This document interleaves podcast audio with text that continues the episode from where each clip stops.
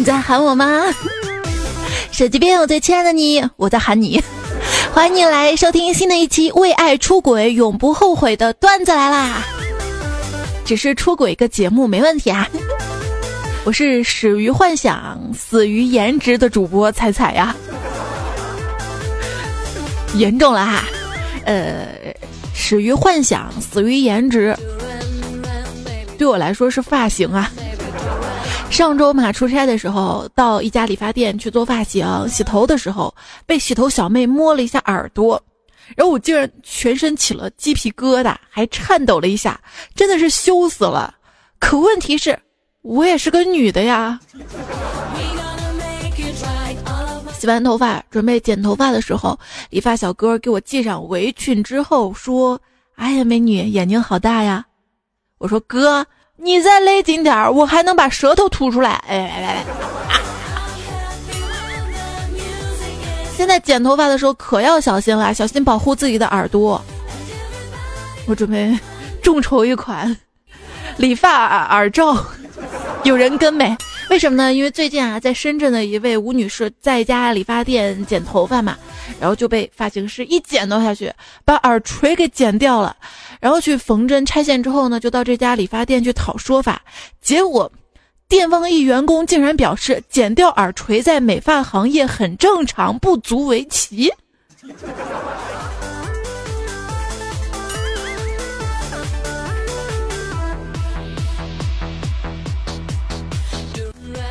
在北京出差的时候啊，换了一个发型嘛，主要也是为了挡住我的圆脸，再加上奔波这么多天，确实是瘦了。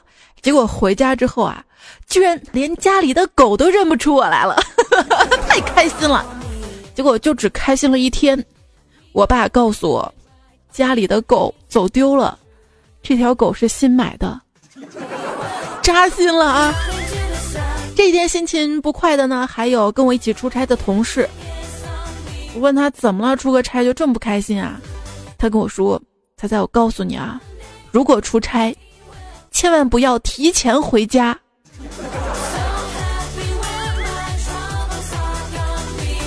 我要不提着钱回家的话，那我家那位就说：‘哎，你出差那么多天，你挣什么钱了你？’”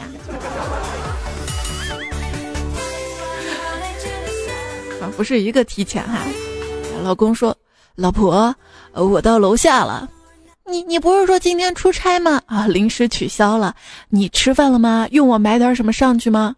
嗯，我想吃水煮鱼，你去饭店帮我买一份吧。好，这是我最后一次帮你买水煮鱼，再有下次我们就离婚。”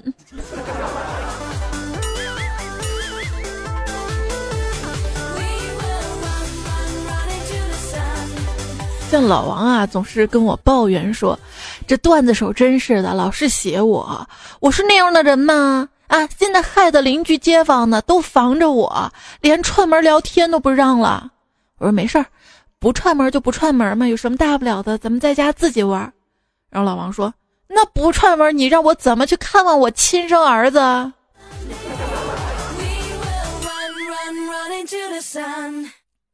一哥们儿向我诉苦。说把小三整怀孕了，我安慰他嘛，我说确实是个麻烦啊，但是还是有解决的办法嘛。结果他说：“哎，这消息是我老婆告诉我的。”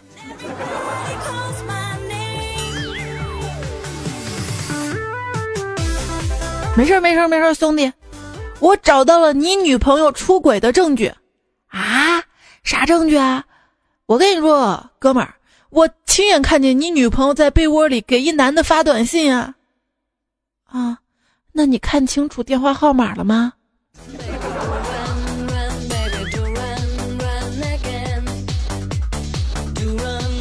被绿了都不知道。不仅是因为那啥，我就是喜欢被窝。这周末了啊，你会发现离开床的每一分钟都是对生命的不尊重啊！不仅仅是为了生命，小生命。早晨叫醒你的是什么？是梦想？是目标？是闹钟？是膀胱？还是生活费？No No No No，都不是。是酒店九点前的早餐，或者十二点前必须退房啊！出差有感。我跟同事出差入住酒店嘛，前台居然把我同事订的房间给了别人，然后同事就特别愤怒啊，然后前台就说了，那那那你就住别的房间吧，说房间格局都一样的，结果同事直接怒吼道：“什么叫一样啊？啊，男人的构造都一样，为什么你还要挑男朋友啊？”说的前台竟无言以对。之前还有一次开房的是小时候啊，跟我表哥一起去旅游，去的是庐山啊，去庐山旅游，然后晚上需要留宿嘛，留宿就找了一家酒店开房。我说开一间吧，别浪费钱。我表哥眼睛一瞪说：“不行，必须开两间啊，男女有别，咱们又都不是小孩子了，不能拿你的名声开玩笑啊。”听了这话之后，我心里久久不能平静。特别是凌晨，他在隔壁房间嫖娼被抓，我去派出所接他的那一刻呀，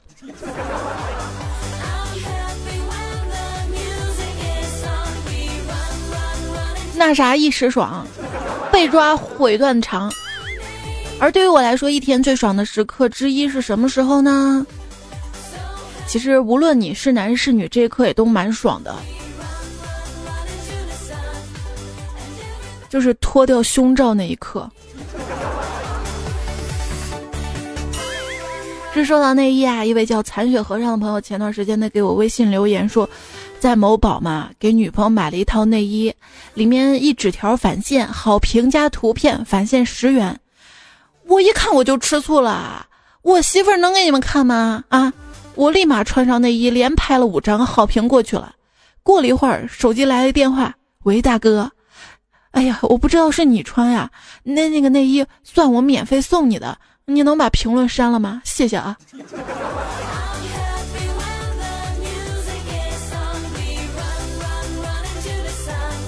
这说到购物啊，我发现我这一生当中大概一半的时间都花在了购物上，另外一半时间都花在了后悔购物时所买的东西上啊。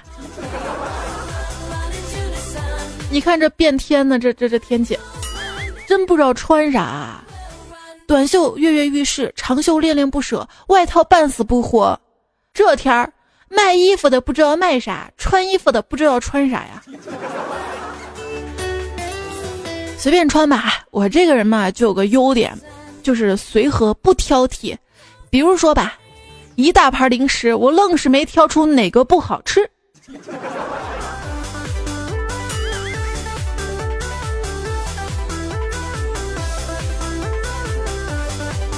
喝东西往身上滴，吃食物往身上溅，水比油不小心就往身上化，走到哪儿都容易擦到灰。别人手上脏，却偏偏往你身上蹭。如果你在这一天之内频繁遇到这些事情，那你今天可能穿了一件白衬衫。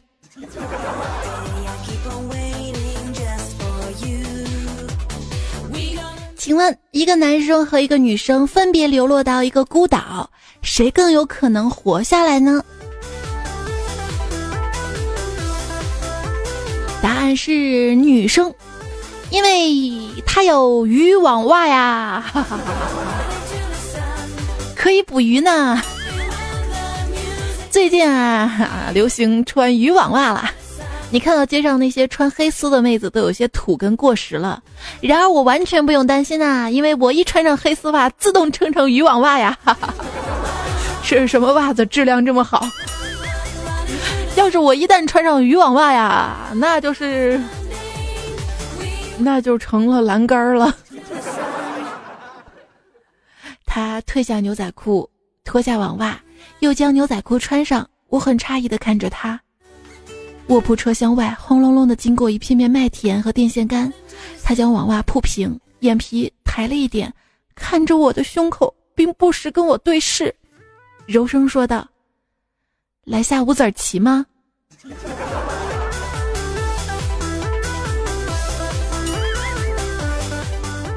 好像真的可以啊！说到流行啊，在十几年前吧，我上高中那会儿啊，流行穿喇叭裤，你穿过吗？当时一直觉得这喇叭裤的设计啊，哈，太反人性了啊，尤其对胖妹子来说不公平啊，这大腿一粗嘛，呃，喇叭裤是。大腿部分是紧身的，到小腿就是敞开口的，所以我一穿，那从上到下那都是粗的呀，太烦人类了。一位段友叫 six 巴拉巴拉，他说今天穿了一条喇叭裤，放屁应该特别响吧。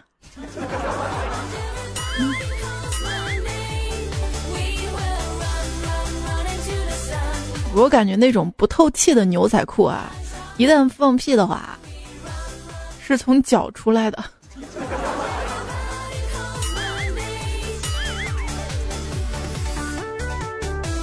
从腰。女人啊，都是造型百变的，有时候是日韩风，有时候是欧美风；男人也是造型百变的，有时候是摄影机，有时候是提款机。行了，不管是什么鸡，只要有鸡就行了。女人啊，能在自己硕大的包里只装一个手机和钱包，而男人能在衣服狭小的口袋里面装一切呀。但是如果你要是在大街上看到背着挎包的男人，不是娘就是小偷。长期挤十五路有感呐，劫匪啊，劫匪一般那不带包啊，方便把你的包抢走啊。一个劫匪啊，跟他的老大说：“老大，不是说好了抢银行吗？你还来我到群里干什么呀？”老大说：“你傻呀，抢银行有抢红包安全吗？”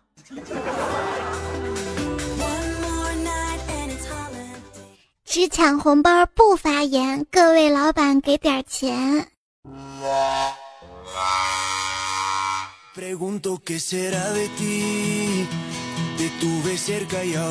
一名古代人和一名现代人吧唧相遇了，聊到了生活质量。现代人说啊，我们现在啊联络呢用电话、用手机，出门呢开宝马，你们古代人能比吗？古代人看看现代人说：“我娶媳妇儿，只为冲冲喜啊。”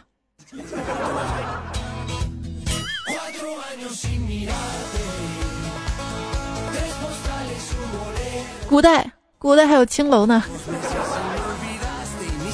看古装片啊，看出一个规律没有啊？就是每个青楼都有那么一个神秘的女子，保持着高尚的情操，不与世俗同流合污，琴棋书画吧又样样精通。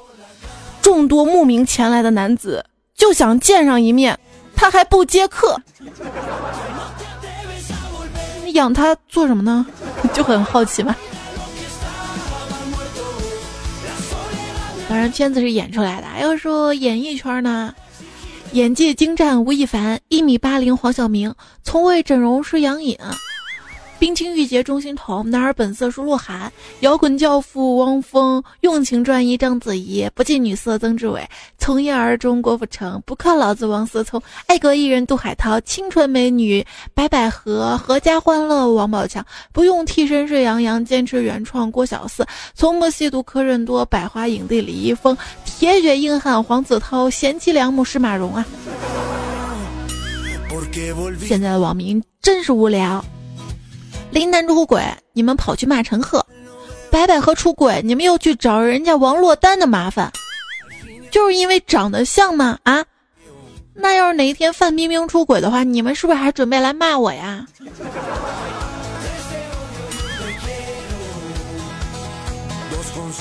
刚刚我走过一条河，发现水变绿了，原来河边有个人在洗头。请问这条河叫什么名字？白百合，哎，陈羽凡呢让白百合红了，白百合让陈羽凡绿了，白百合和陈羽凡黄了。出轨真君子，无绿不丈夫，娱乐圈特色特色。哎，我，你说说你们啊，平常人就没有出轨了吗？啊？今天张碧晨的微博说：“听歌看剧，不说别人的事儿，不拿别人的事儿来填补自己生活的平淡，不相谈论，不妄定论，才是心底的善良。”呃，说不拿别人的事儿来填补自己生活的平淡，说的特别好啊。可是，你让卓伟以后靠什么吃饭呢？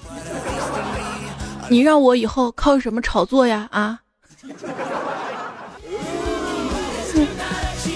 好了，开一个玩笑啊。有朋友啊总结了说：失恋三十三天负责率，真正男子汉负责倍率，娱乐圈的能力守恒定律。我这儿还有一个恩爱守恒定律呢，就是恩爱既不会凭空产生，也不会凭空消失，它只能从正房转化为小三，或者从一个备胎转移到另一个备胎，在转化跟转移的过程中，恩爱的总量不变，这就是恩爱守恒定律。这也解释为什么秀恩爱死得快。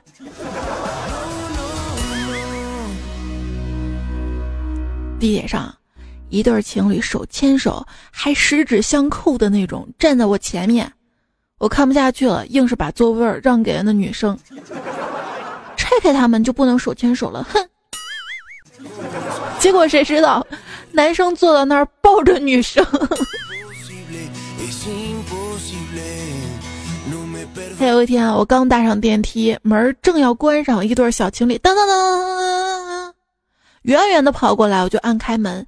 他们冲进来之后啊。庆幸不已的喘气，激动的看着对方。哎呀，可算赶上了！嗯，太好了！说完就拥抱在一起，忘情的接吻，接吻。这是登上地球爆炸前最后一艘逃生飞船吗？电梯里不只有你们好吗？忘。这坐电梯嘛，看到有人觉得电梯的按钮脏，就会用手指的背面去按按钮。但是。但是手指背面往往是用来揉眼睛的呀！别别别乱揉啊！我我说的是眼睛，没错，不是别的。要知道啊，眼睛如果进了沙子的话，沙子呢是有棱有角的，如果胡乱的一揉啊，更容易弄伤自己眼睛的角膜，引发感染，严重还会损伤视力，甚至是失明。正确的做法呢，就是想办法流眼泪。你会有什么办法平时流眼泪呢？打哈欠，把 iPhone 七从楼上扔下去，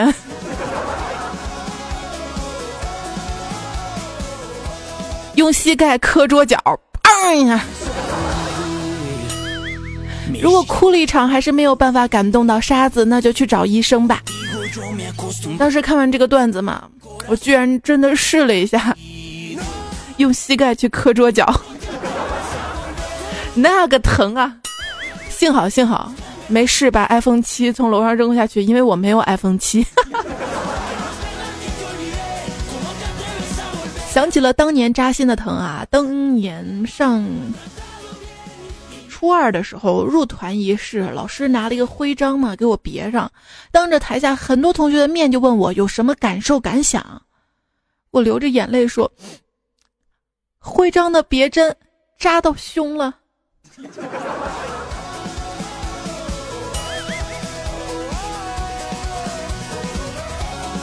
最近比较疼的，莫过于在美联航上被强行拖拽的这位华裔医生哥们儿啦。假如你买了一张美联航的机票，你就自动进入了美联航有奖挨打系统，成为暴力的航空警察的受害者呀。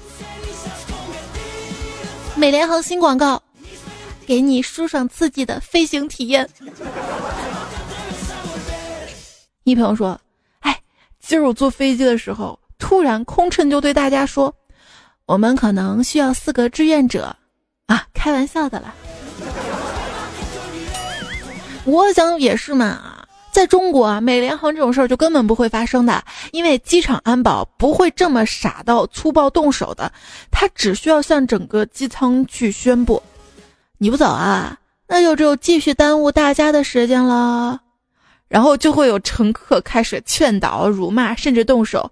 这种套路太常见了，少数服从多数，大家都能忍，凭什么你不能忍呢？所以这才是文明古国的风范嘛。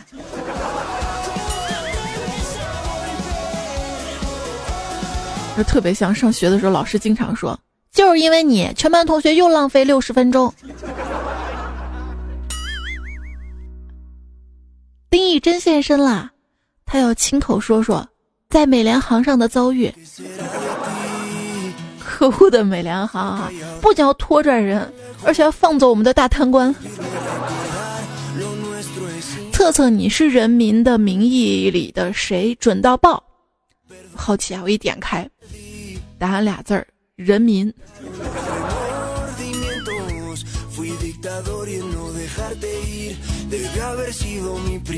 现在就是普通群众嘛，被套路了啊！最近看到一则新闻呢，是尼日利亚版的《人民的名义》，豪华公寓当中搜出了三亿现金啊！哎，说真的，以前从来没见过两亿多现金是什么概念啊！直到这个片子让我知道了，就是一堵墙、一个床、一个冰箱。有种人啊，就算是机关算尽。使尽手段，使尽小聪明去争去抢，哪怕吃相十分难看，到头来还只是混了个小小的部门领导职位。而那些心地善良、没有功利心、不去争不去抢，就算别人欺负到头上也选择包容跟体谅的人，到最后往往都成了上面那种人的下属。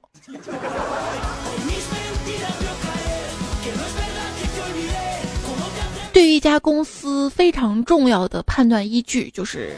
看前台姑娘的颜值，一个没钱请漂亮前台的公司，肯定没有前途跟实力的。不以结婚为目的的恋爱都是耍流氓，不以离婚为目的的吵架都是秀恩爱。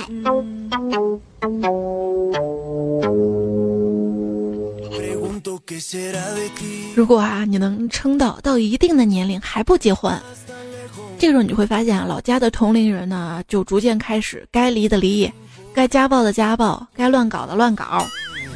院里的长辈们每天啊要带好几个娃，还要烦恼子女的家庭矛盾，也差不多快要崩溃了，就没有人再关心你为什么还没有结婚啦。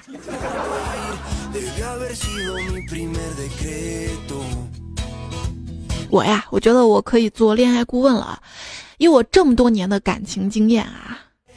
只要你们按照我说的反着来，一定能成功。就比如说，一个玩你的人，永远只会对你说：“别走，再陪陪我好吗？就一小会儿。”一个爱你的人，他会对你说：“傻哥啊，这么晚了，早点回去吧，别让你老公起疑心。”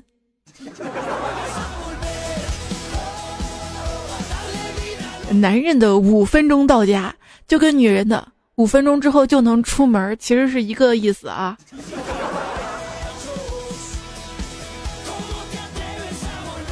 老婆，今天晚上朋友找我喝酒，我晚点回去啊。你别去了，晚上我一个人怕黑。黑有什么好怕的呀？黑只是一种颜色嘛。那你怕绿吗？然后一闺蜜嘛，最近就离婚了，她给我一个忠告。再我跟你说啊，注意老公的浏览器记录，如果记录经常被清空，浏览记录一定很肮脏。还有短信记录呢。要我觉得啊，这名存实亡的婚姻，就特别像我们家那条狗，明知道它早就死了吧。我爸还在我面前装作还在寻找的样子。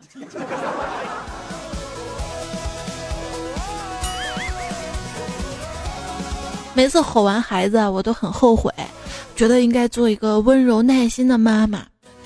可是每次吼完老公，我也很后悔，总觉得哪儿没发挥好呀。这应该是我们同事张姐告诉我的。张姐胖嘛，大概八十五公斤左右。她不但不减肥，而且越吃越多。理由是，既然不能用美貌留住老公，那就用家暴留住他呀。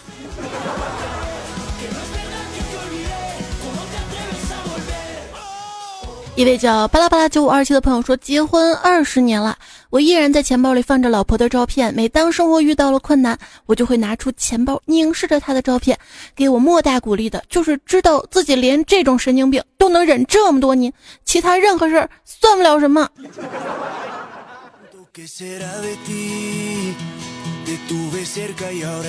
老干，过马路发生了车祸，昏迷了两天两夜。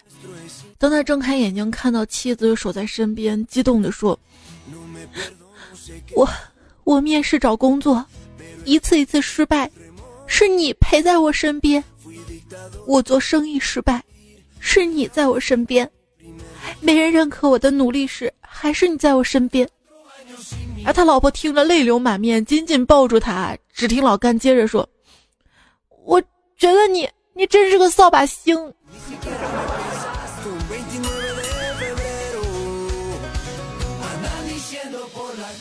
有时候啊，这吵起来、矛盾闹起来，就恨不得把他毒死。一女子就毒死她丈夫，被关到了监狱里面。她闺蜜就来看她，流着泪就跟她说：“妹妹呀，你为什么这么傻呀？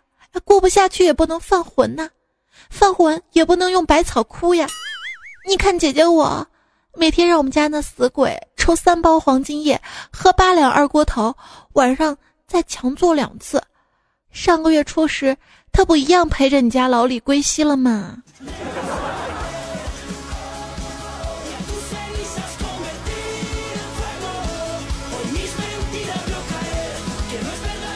有一对老夫妻啊，老太婆每天都熬汤给老头喝。一天老太婆去世了，就由他儿媳妇子熬汤给老头喝，但是总是熬不出老头想要的那种味道啊。于是他儿媳妇又打又骂，终有一天他儿媳受不了了，熬汤的时候就放了半瓶农药进去，打算毒死这老头。结果老头喝了之后说：“嗯，就是这个味儿。”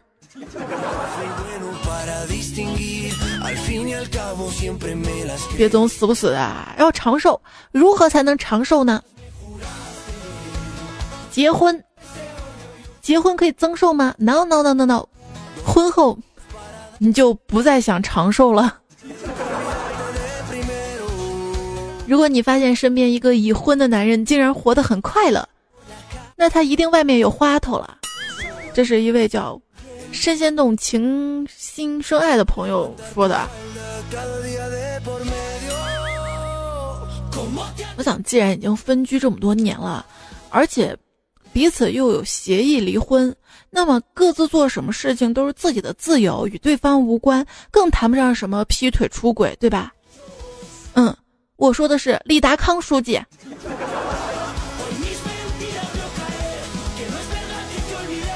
李达康说：“我 T M 反手就给你一张过去的 C D，听听那是我们的爱情。这个世界上最遥远的距离就是。”就是去年嘛，我跟同事一起去白洋淀玩，他买了一套房，我只拎回来一箱咸鸭蛋呀。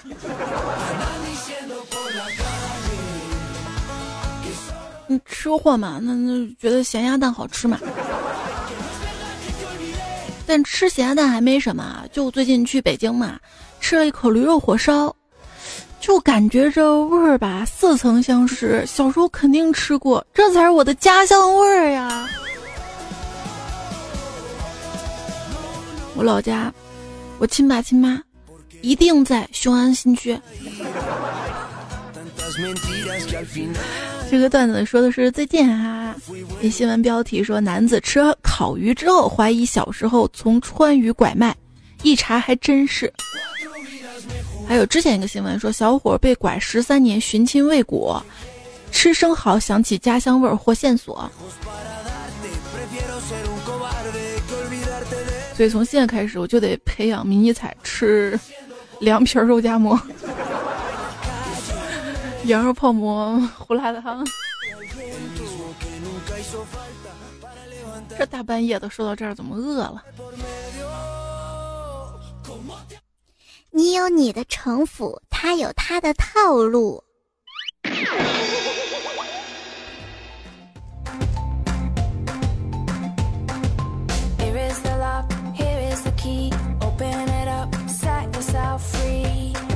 您收听到的节目呢是段子来了，我是主播彩彩哈。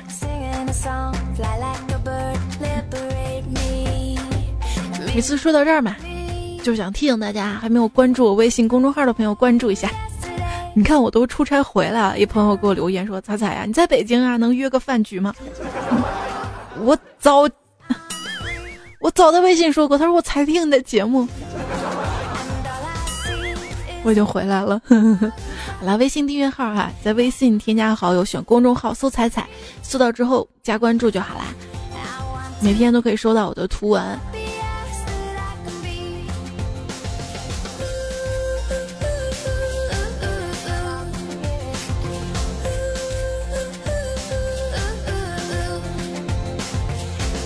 我在想怎么顺到下一个段子。你说在一起之后就没有自己系过鞋带儿，就再没有自己拧过瓶盖儿，就没有再自己洗过水果，怎么？给你打残废了吗？我们在一起幸福，你嫉妒吗？往往啊，看童话故事嘛，最后结局就是公主跟王子举办了盛大的婚礼，幸福的在一起。这就会让人误以为所有的不开心和不幸都会随着结婚而终止。但事实上，结婚更不幸。你看嘛，在童话里面，大部分的公主是善良的。而皇后是邪恶的，这说明什么？说明公主一旦结婚嫁给王子之后，或者嫁给国王之后，就逐渐的黑化了。哪里黑？其实啊，生活在一起还特别好奇对方每天都看什么网站啊。有一次趁老公睡着了，我就偷偷拿他的手指把他手机解锁以后。他每天晚上竟然用胶带把手指头缠上之后再睡觉呀！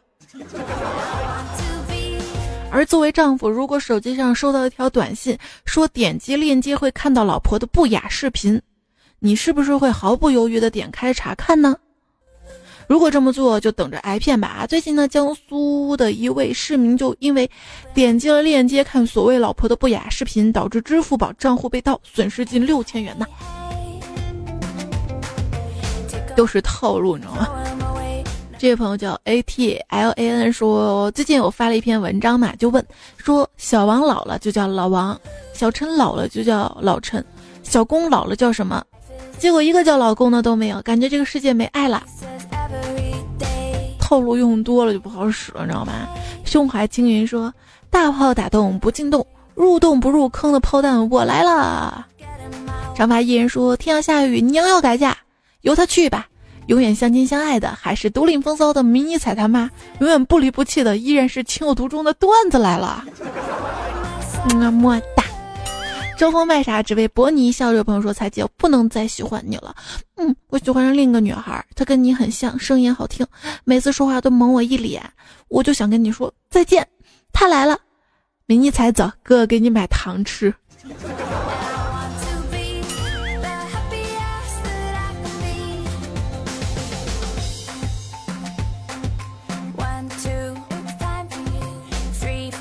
我最近在教他们，我说如果说你在外面啊看不到妈妈了怎么办？就叫他在原地等待嘛，不要哭哈，妈妈会来的。我说这个时候如果有坏人啊骗你说要带你去找妈妈，你跟他去不去？他说去。我说你跟他走了之后就永远看不了 iPad 了哈。他说那不要，跟妈妈有 iPad。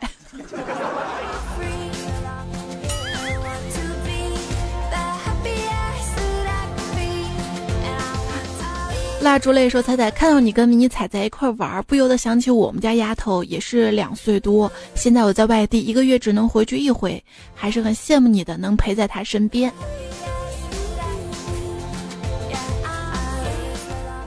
其实我还是蛮理解你的，因为我工作忙起来之后，也不会总是陪着她嘛。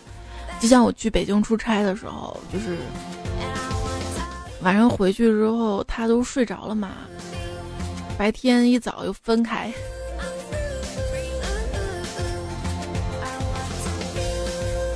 啊，北京啊，北京。伏地魔说，前几天快到中午啦，换班吃饭的小嫂子同事买饭回来，带我一个韭菜饼，我站在单位门边吃边说：“今天阳光真好啊，春天来了。”站在我身边一个九零后突然悠悠冒出一句：“交配季节。”尼玛，韭菜饼喷了一地啊！就说北京的这个杨絮跟柳絮嘛，不要歧视他们，他们也是为了交配啊。小乐说：“猜猜我认识你，你就是上次留 AV 种子的，你害得老子下了一夜的葫芦娃，葫芦娃，居然还有马赛克，这事儿老子已经报警了。”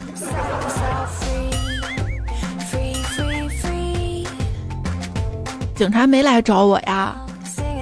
这个幺幺三九巴拉巴朋友说，多年前我从警，有个醉鬼肆无忌惮损坏公物，被我铐起来。铐起来之后依然大闹不止，用手铐猛击办公桌。他说：“这算啥呀？继续砸。”民警小声告诉我，他表。表都被砸掉了，不管他，让他砸完再说。第二天酒醒，治安罚款二百元，赔偿桌子五十元。他撅屁股在桌子下面找手表零件，一个多小时还没找全。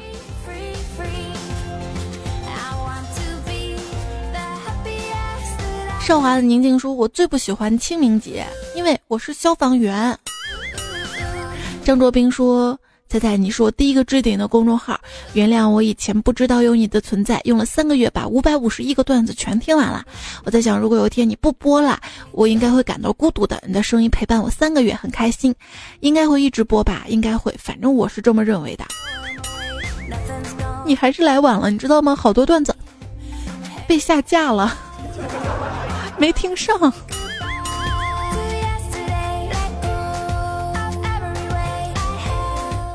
不过真的很谢谢你啊，不管是新朋友还是老朋友，不管有没有冒泡哈。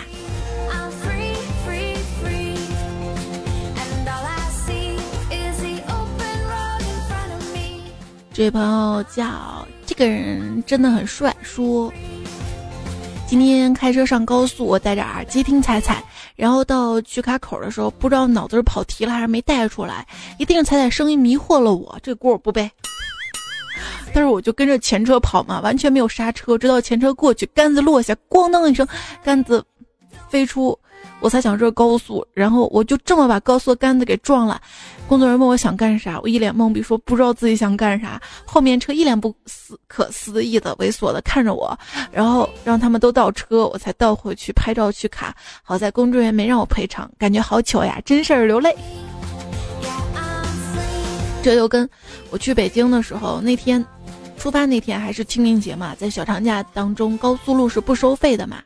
然后我们当时还跟司机说高速费我们承担呢。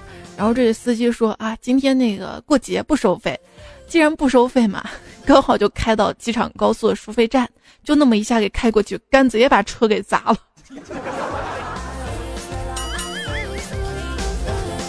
既然不收费，为什么还要落杆儿啊？是不是？凉瓜铺说，小时候在上海读书的时候，有一次老师用上海话骂我，然后我问他在说什么，他说人说的话动物听不明白的。然后坐我后面同学悄悄告诉我，老师用上海话来骂我，气得我就用广东话把他家人都问候了一遍。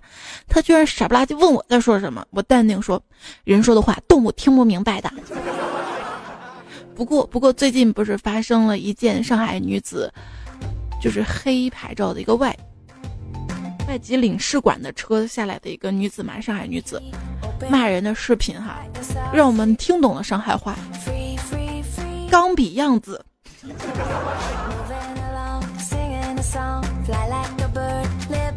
钢笔说：“这个锅我不背。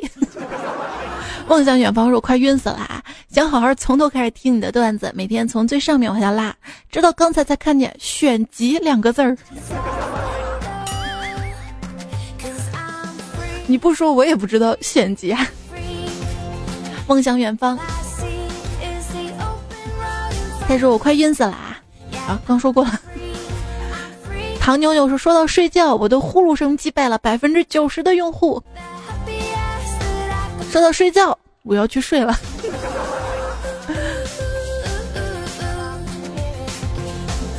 比较晚啦，你听完也睡吧，或许你已经睡着了。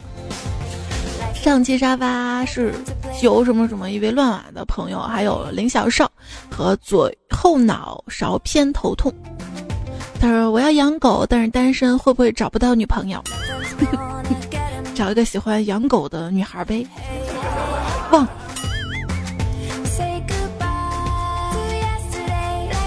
say goodbye 了哈。